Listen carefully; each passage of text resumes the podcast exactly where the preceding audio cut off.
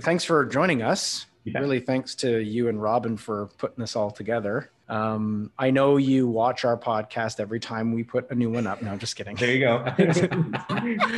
And it is heavily viewed. Like, we're into the millions a month now. So don't worry about that. No, I'm just kidding.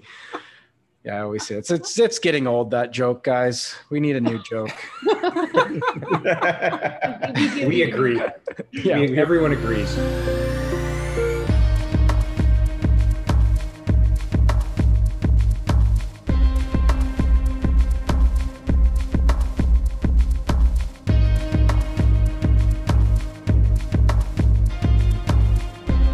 Wing It Podcasts, goosedigital.com. Episode 59, I believe. Who do we have? Robin Kroll. Chris O'Neill. Ben Pugsley. Jason Kahn. Awesome. Welcome, Jason. Welcome. Yeah, thanks, guys. Yeah, thanks for joining us today. It's been a while since we've been able to meet up at a trade show or shake a hand, obviously, but it's really good to see you. For those of us that are watching this on YouTube, it's nice to be able to see everyone's face again, and hopefully be able to shake a hand. I don't know. Will we ever be able to shake hands again, Jason? I don't know. I so. That's kind of weird. Oh, we will be able to? Okay, good. Phew. All right. Like a little elbow or something. But yes, thanks for joining us. We've got a lot to discuss about your role, your area in the insurance industry in Canada, specifically with Wawanesa. So we're super pumped about that. Just kicking it off, why don't you give us a quick overview of your role and how Wawanesa is addressing kind of the broker network right now? Yeah, for sure. So hello, everyone. I'm Jason Kahn. I'm Director of Innovation with Wawanesa Mutual. My team is part of the digital office at Wawanesa. So we have very much a kind of a digital and experience focus. Our team's focus is more about the future. If you kind of want to think about like where we fit in, we think about the near future and the far future in different ways. The near future being, how do we make what we do better for customers and for brokers? And in the far future, we're really thinking about the disruptive trends and technologies that could reshape the way that consumers either interact with us or the nature of risk that we underwrite as well.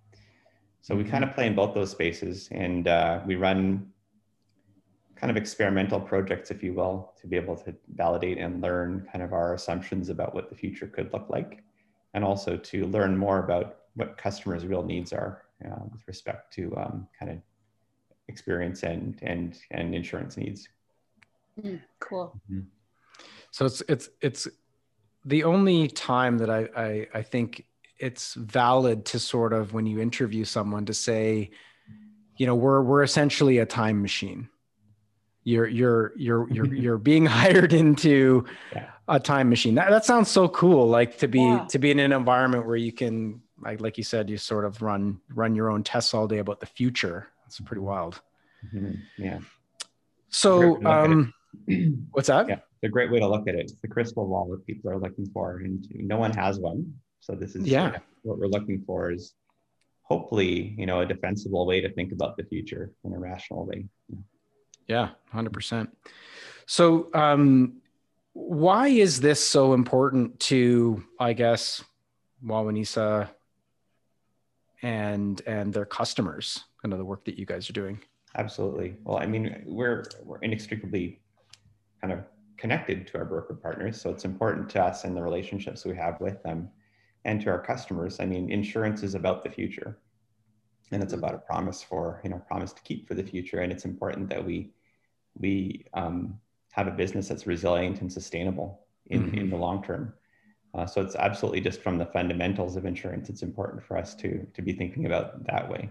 Notwithstanding that, like any good business, it's also just relevant for us to be thinking about the long-term sustainability of our business model.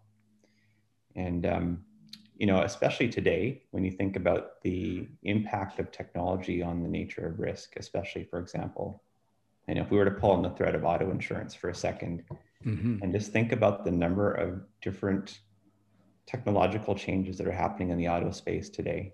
whether it be electrical vehicles, telematics, autonomous vehicles, ride sharing. There's a list of probably 7 or 8 really kind of, I would call them megatrends related to auto insurance. And they have a material impact on, first of all, the level of risk that we're underwriting, but also the experience. And it's really important for us to be aware of that and to be able to calibrate ourselves as an organization towards that future. Hard to do when you have that many kind of concurrent trends all kind of conspiring at the same time. And that's where the research piece comes in. Yeah, and I'm sure it's not just, that's concurrent even within one kind of product line, right? If you will, like there's, I'm sure you look at in a megatrend lens, there's other big ones that are emerging as well. Like how, does the gig economy play into anything that you're working on? Well, it is. It's not an active area of research for us today, like right now at this moment. So I wouldn't, comment too deeply on it, but it absolutely is. It's a trend, and you could think of it affecting things like, employee benefits perhaps, and life insurance as well on that side of the business too. Like I know through the pandemic, not to date this podcast, it'll ultimately always need to be, but we've had, say for example, my son's jujitsu gym, and they can't operate, right? So the founder of that gym, the professor, he's had to take on a couple of other, really gig economy type roles, whether it's the grocery pickup service or delivery service. And, sometimes I think, honestly, it's like 2 or 3 at a time, which I think probably, to your point earlier, affects both the auto side of that equation, as well as just himself as a employee, right? So absolutely, yeah. That's very cool. I had a quick question in that. How do you balance? And maybe we're going to get into this with the other question, but how do you balance with the broker channel those big idea innovations, those mega trends with kind of the everyday digital marketing trends that are kind of more where we're at today, whether it's, paid advertising or email marketing or social media that's kind of falling still within the existing sales process and existing service timeline that we've all had for years upon years in the insurance brokerage world. Mm-hmm. Yeah, I think I understand the question. And the way to look at that is that we're operating on different time horizons concurrently. So right. I know I kind of blasted open by talking about some like really far future trends, but at the same time, we have very active exploration work being done on very near-term needs as well. So for example, our analytics team is experimenting with the use of machine learning models to help with predictive analytics, which is around kind of near-term marketing, right? To help with more targeted marketing and more profitable marketing. So that would be an example of something that's being done that has a more short-term application. So our portfolio of explorations is really made up of like a grouping of projects across different time horizons. And I would say that a lot of it's very weighted towards, the now, you would say, and kind of increasingly, it looks more and more research focused the further out you get into the future. Cool. I think that's a pretty big value though, to have a team that is focused, that is focused on all the areas and not just kind of in one lens. And so I think that it's kind of like the DeLorean, I guess, a time machine, back to the time machine, that you are able to go into all of these, relevant areas, whether it's future or current. So that's pretty good. And it's very important and helpful. Because like most companies, they get really good at operating the business. And they're, generally teams are incentivized to operate the business and fly by that wire. And it's helpful to have people thinking about kind of outside that box as well. Otherwise, time can go by very quickly in the world. Yeah. Like Ferris Bueller says, Yes. Time can go by really fast. Yeah. I just watched that movie the other day, actually. That's an awesome movie. Yeah, that's great. Yeah. You have to stop. Life can Life can come by. Yeah. Like if you don't stop and look around a little bit. Mm-hmm. But I think maybe you could touch on, because to the point that you guys are just making on that value back to your constituents, to the broker network. I think that's probably helpful for them at times too, to sort of say, well, I'm in the present, like a lot of your time horizon stuff is like, okay, it's in the present, but when should I start to think about these other things? When is it concerning for me to worry about this? Like, because I can see many of us get wrapped up in the hype cycle, right? And mm-hmm. It's like, well, we don't have to worry about that yet. I mean, we're thinking about it and you should be to some degree, but this is a trend that is maybe 6 or 12 months out. Do you have those types of conversations with some extent? I mean, they're probably more practical conversations these days. They're more focused on the here and now and kind of the needs of our, but yeah, I would say so. I mean, what we tend to do is we'll collaborate with our broker partners, especially on research. So that, I mean, hopefully, they find that helpful, and they find the insights helpful. And then on kind of shorter term initiatives, they're more project focused. That's where we actually just do stuff together. And that's quite practical in nature. I mean, usually it's delivering a marketing campaign, for example. Yeah. Awesome. Mm-hmm. Well, I think that's a good segue into, we'll get down into the marketing here in a moment, but are there other, maybe just to touch on the industry for a little bit here, other big sort of challenges that you see right now for, the insurance market in Canada? You see just kind of putting pressure on everybody or making it a challenging environment, let's say. Yeah. Sure. I mean, my lens, I'm going to speak maybe from a digital perspective. Mm-hmm. It's, that's probably because that's where my experience comes from. And I do understand that there are other challenging areas as well of the business, but I can maybe speak from what I know, right? So, I mean, one of the challenges there is the impact of digital on broker distribution and distribution in general. And it's just a very interesting time. Like I'm watching the skills and talent that the brokers are developing in-house to be able to keep up with the ecosystem that they're marketing into. I mean, managing Google, if you want to say that, is like almost a full-time job now. And if a broker is operating at a large enough scale and they intend to do some form of customer acquisition online, then they're finding themselves in the situation where they're becoming digital marketing experts. And I mean, I think that's challenging. And the challenge is like, how do you scale that down, right? So, I mean, it's okay to do that on a national level, but how does that scale down? And of course the strategies look very different.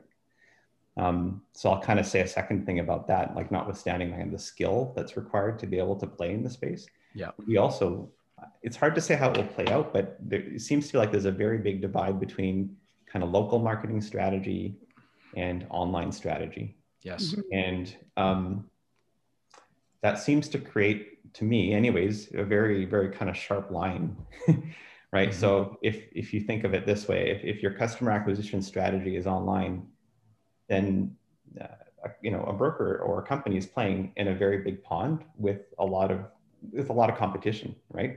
Sure. I mean, like SEO at the at the national scale is a really tough nut to crack. Yeah, or even at the provincial scale. Even at the provincial scale. Yeah, exactly. I agree. Mm-hmm. And if you scale that back down to local, then local seems to be a little bit easier in some ways. I mean, if you're really going for a hyper-local strategy, Google makes that easier for you, with the use of map packs and the way that they kind of funnel customers towards a local experience with star ratings and that sort of thing. Mm-hmm. It seems very well focused to finding businesses near me, that kind of thing. And you think a person can win there, but there's this real challenge about how do you cross that line between local and an online advertising and those two things and how they come together. And I don't see it being easy. It seems like the selection set in the online space is a very small selection set, from a consumer perspective. If I do a search for auto insurance, I can kind of tell you what I'm going to get, right?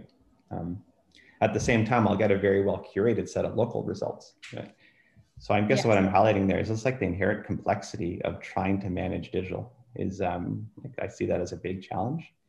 And it doesn't seem to be getting easier. It seems to me like what we're hearing from our broker partners is that Google is pushing updates on a regular basis. That's really changing the game and making it difficult for them to keep their eye on the prize, so to speak. Yeah. I mean, we all know it's competitive. The insurance industry on Google, right, is competitive. It's, I think what we've all read the stats. It's like the first or second at any given time, almost, in terms of the money that gets poured into those. Mm-hmm. So, that makes it hard, because now all of a sudden you're competing. And I think with that competition, you just have these varying degrees of demands that are supply and demand that are changing all the time, right? So this is why for a lot of organizations that are in a very competitive set, and not to say that, I think there are just degrees of competition within different industries. And when you're in a very competitive sort of set, it just becomes almost a daily, weekly challenge for a marketer. You're literally in there trying to figure out, okay, well, these guys dropped out and now these guys have come in, and I'm trying to manage against that and get my Google changed this portion. Now they look at things differently, and it's absolutely, from that search perspective, a big part of the equation, and a lot of energy goes into getting that to perform and not just pour money down the drain. So right. Idea is how do you become seen online? Because if you're not listening well, then you're kind of a big secret, right? They can have the best product and the best value proposition, but the second part to that, which makes it challenging too, is then what do you catch that with? So what's the experience that a customer lands into, and can can a company retain their attention long enough to walk in the door to do something with it? Yeah, exactly. Yeah. So I see those as being really big challenges, and it's interesting to see a lot of small businesses individually try to solve that problem one-on-one. It's very different when you have an off-the-shelf product like a physical good. Yeah. Then solutions like Shopify actually work really well. There's a whole ecosystem of stuff around that can just kind of help a business develop a very world-class presence, right? Even on a small scale, but they're there and they can play. Insurance is a very different game, with the complexity that around the product and the advice that's needed from a broker to be able to select the product and to shape it. And for that matter, notwithstanding kind of the application process looks like it as well. Yeah. These are all things that haven't been solved for effectively on scale, I would say, in the insurance industry yet. And, Jason, sorry, no, you go, Robin, but I want to come back to that Shopify thing when you're done. Okay. No, so my question was going to be, how much of this do you think is tied to strategy? So, if we're looking at the insurance industry, or maybe any industry where, so much of focus is really on the product, where something like marketing and then digital is something that's comes in a little bit later, and that's not necessarily the skill set of the people within the organization. And suddenly this is something that, in order to survive and to grow, you need to have this certain level of expertise. And you're now thrown with these complex situations, and you're trying to juggle, running a business which is focused on insurance products and services, but needing to be that marketing expert as well. How does that complexity come into the conversations that you're having with your brokers? Well, we see it, I personally see it clearly, it's a challenge. I'm not quite sure what else to say about that. It's front and center. Notwithstanding some of the larger partners, most smaller organizations are kind of in their early days and trying to understand how to develop a meaningful presence online, and I think it's still an open question. It's for insurance, frankly, the analogy I was trying to make earlier was there isn't an obvious solution to kind of fit the gap for insurance, and I think that makes it kind of ripe for disruption. And I don't necessarily mean disruption in a scary way. I mean disruption in an interesting way. Yeah.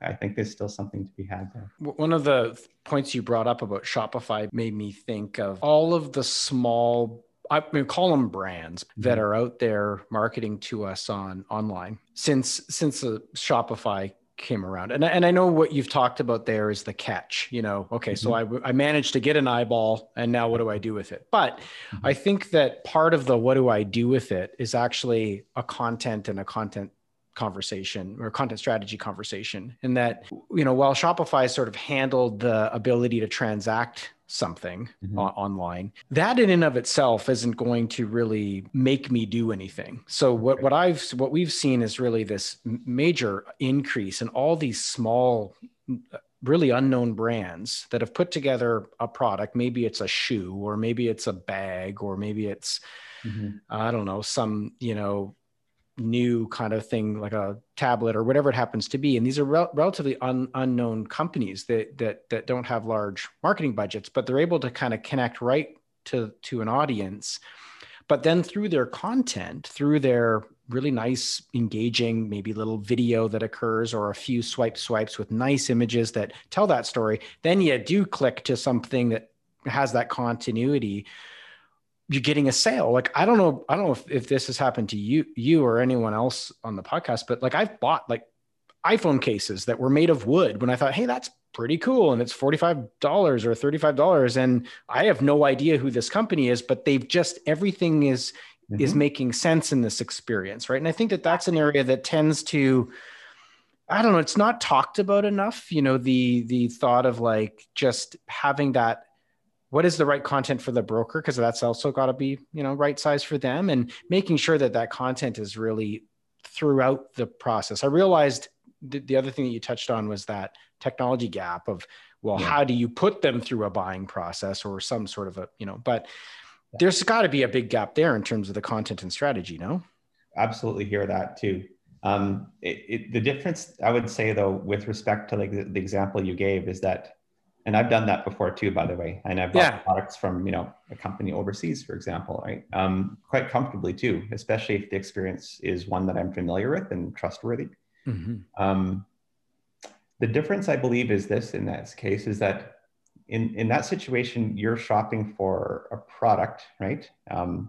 And I'd say when you're shopping insurance, you're probably transactionally shopping. Like, so in other words, you're probably not shopping for insurance unless you need it. I mean, there's a very few people who might actually be looking ahead, right? Doing some comparison shopping and thinking about their upcoming renewal. But chances are, if they're online shopping for insurance, it's because something's happened. There's an event that's happened. Either they're purchasing a home, their new mortgage, the renewal's up.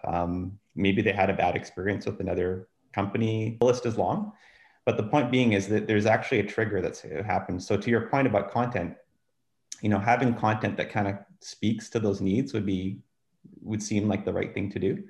Well, and I think it goes back to the whole piece of inbound versus outbound or push, right? It's a brand or a demand creation versus a having to be there when you're, like you said, like if somebody's searching for you for something, which is always the place to start, you know, get your marketing foundations and ensure that your ability to show up is, to whatever that means to you, hyperlocal, some provincial level, however you're going to organize that strategy, you don't want to miss out on that. I mean, you want to have that together to the degree that you can capture that demand. But then I think it does shift a little bit to what's your push strategy going to be? And I don't think this is unique to insurance. In fact, in that one of our clients, you know, they're voice over IP. And I don't know if there's anybody out here that doesn't have the ability to make a phone call in their business. They probably all do. And they're probably not necessarily shopping. And if they are shopping, they better show up on Google. But, you know, it's moving into that, why would you look at something else kind of conversation? Why should you take the moment to stop, you know, especially in a B2B? This is when we're talking about B2C, I think it's sometimes easier almost in ways, although I know there's challenges with insurance, but it's almost easier to make that argument. Whereas if you're a business, if I'm the manager of IT and I get an ad for some voice over IP system, it's like, okay, I could probably save the business 15% here, but like, I've got a million things to do. And, you know, I don't care about that right now. Whereas it's like a consumer, you can almost build that business case. Like, you should really take a look at this because it's your money going out the door. It's your family, it's your vehicle. But I do think there's something there around, and it might be something for us to talk a little bit about if you see any of this happening, but how do we help brokers push their message in front of their audience to some degree and tell their story, on networks like Instagram or on Facebook or maybe even LinkedIn if it's a business? Are you guys talking about that at all? No, so not as much of a focus, frankly, like on the projects that we're running, but I have some thoughts about it for sure. Okay. Yeah. Absolutely. I mean, what that makes me think of is that like you're talking about like multiple levels of marketing, and you're talking about maybe potentially like brand and image marketing at that point too, which is, I think, what you're trying to do there is get your company known and kind of into the selection set. So that when a person is at the point where they're going to make a decision, like they have a need, that you're somehow in the part of that selection set. Research says that the selection set's not very big though. Like sure. Three companies typically is what's in most people's selection set, right? So I mean, it's kind of back to that thing about like the online space too, right? Like it's, how do you crack that nut and get into that?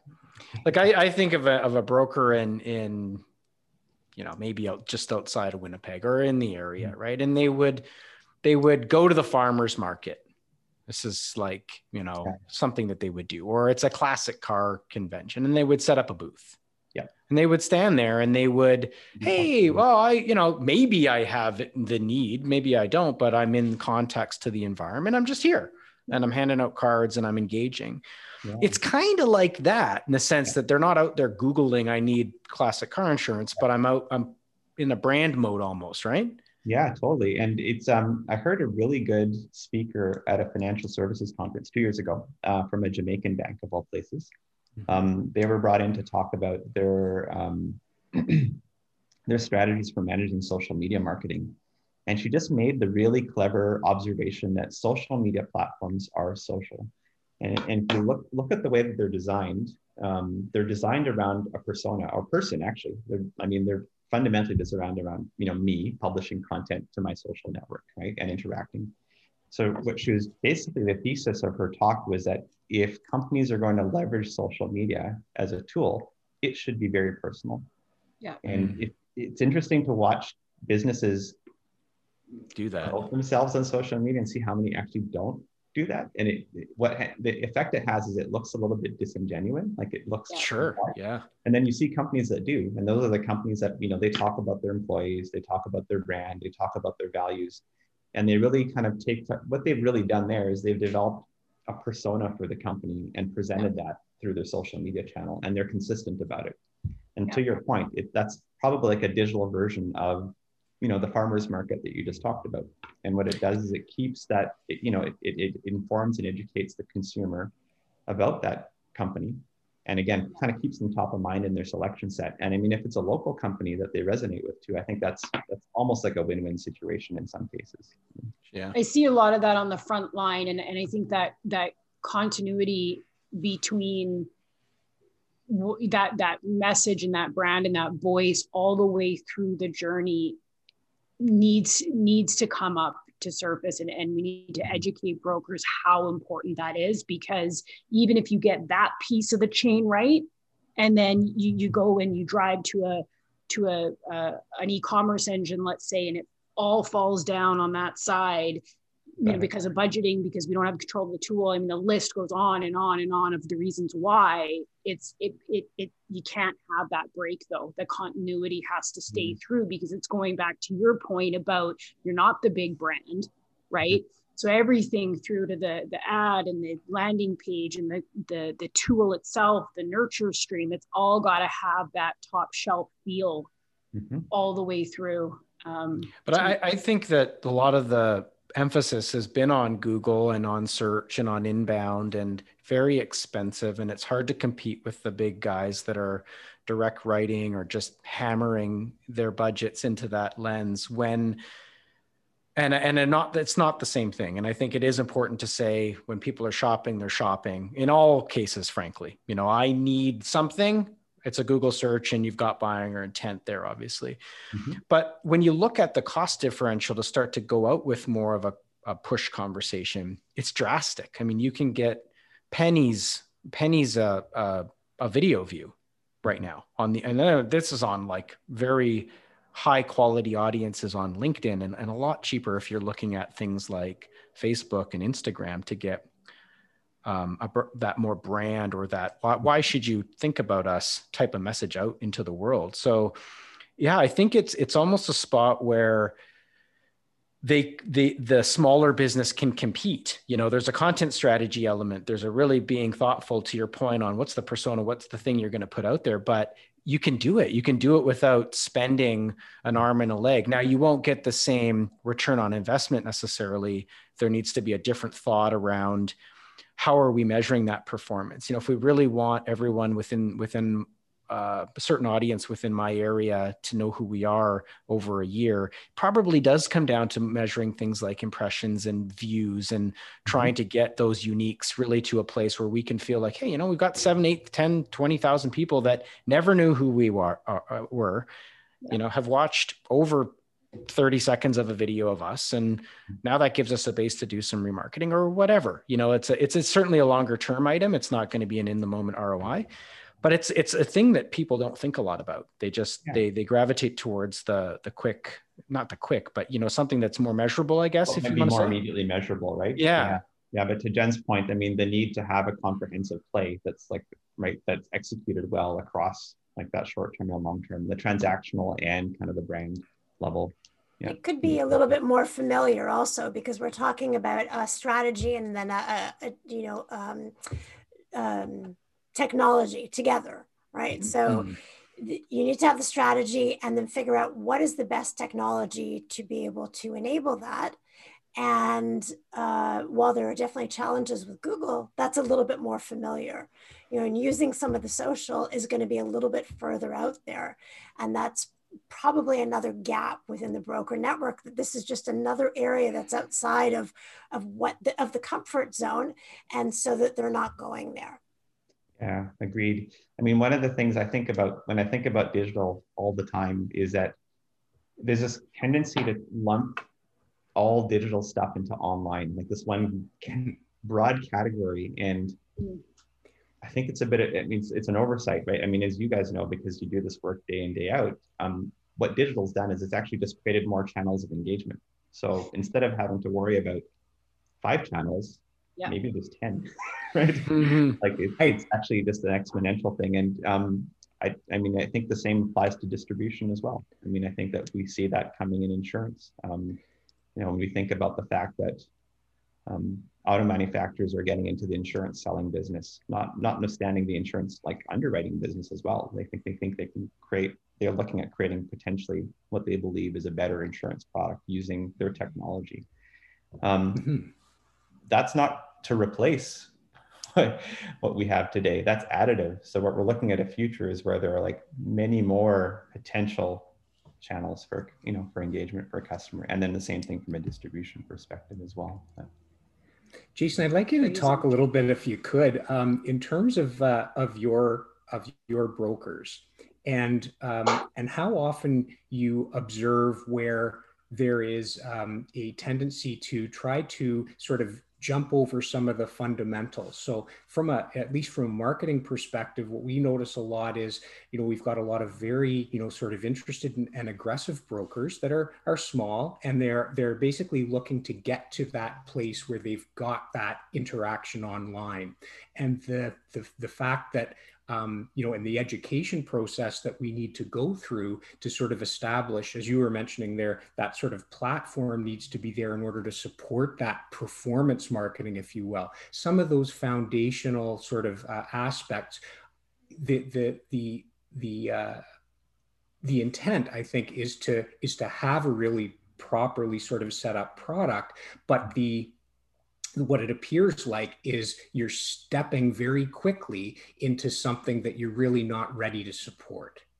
100% agree. And what I'd say to that is like, we see it. I mean, and we're part of it as well. And we've contributed in some ways as well as technologists. But I mean, if you think of the number of smaller digital insurance products, if you want to call them that have been put to market over the past 4 or 5 years that have had, you know, modest sales, if at best, right? One of the observations is that again, that whole platform play, right? So, you know, in many cases, we've seen people focus on the product. So let's get the product online.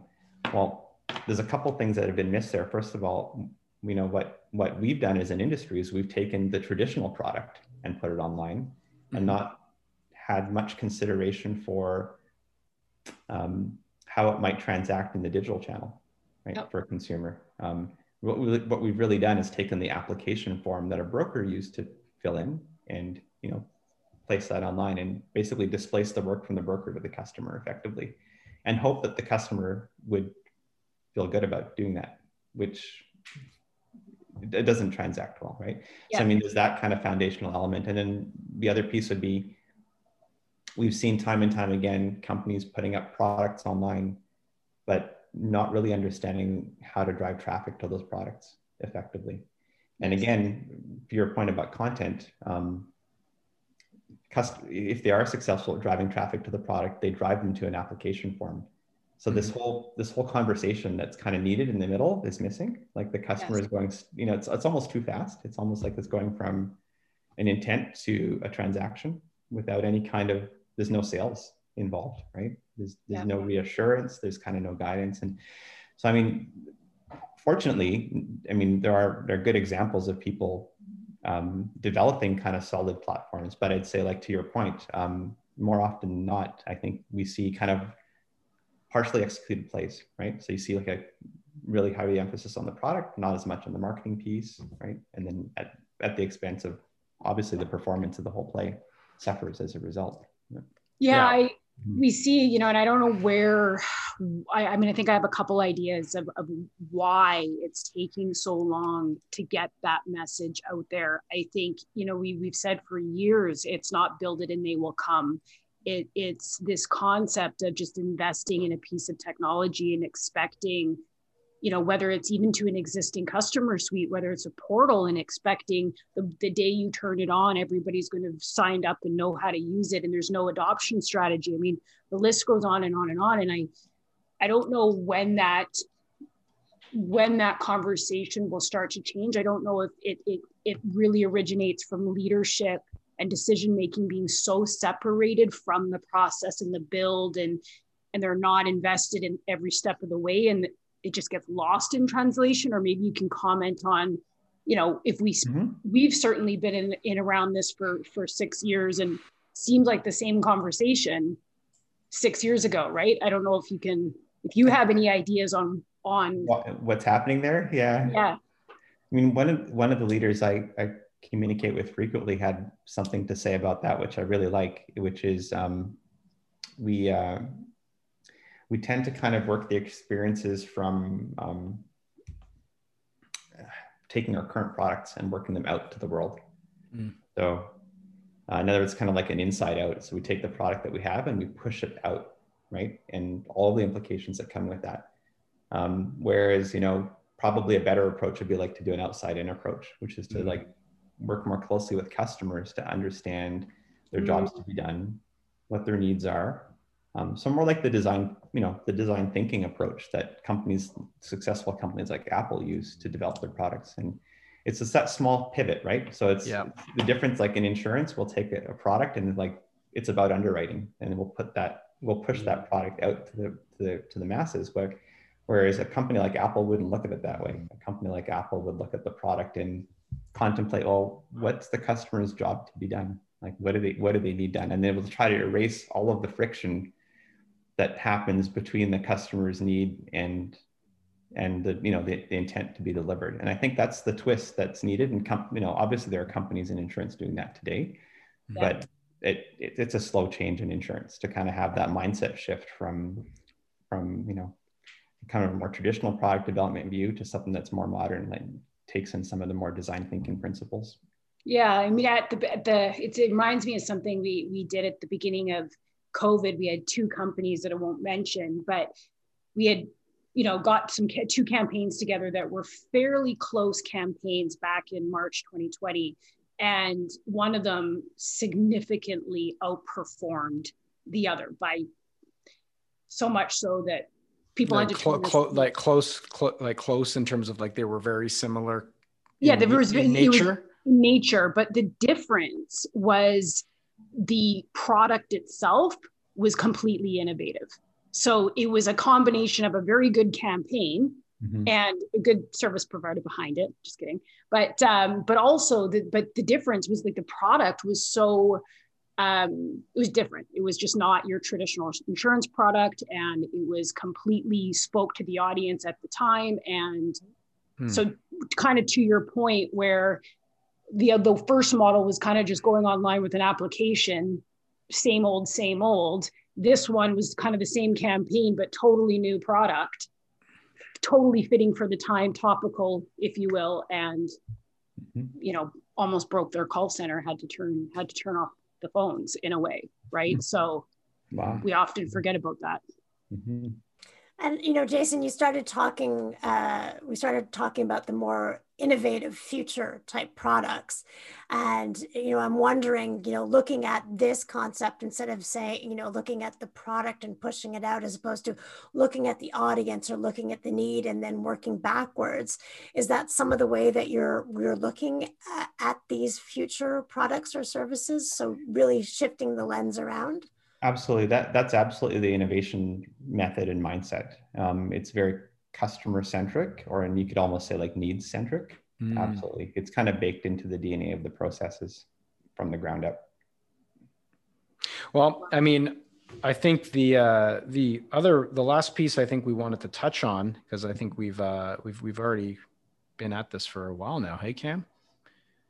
Yeah, guys, I'm going to have to make it quick because I do have a call in a few minutes here. Yeah, we won't take up too much of your time. Thank you for that. But we wanted to reflect on something around the journey that the broker would go through to sort of mature their marketing, let's say. Okay, so we've talked about this before. You know, there's different cohorts that are out there from doing quite well and seeing marketing performance and kind of they're already there, to that middle pack where they're in the norming, you know, whatever we want to call that phase, where they're starting to see things come together, but there's still a lot of room to go for them to feel like they're getting the performance that they want out of their digital.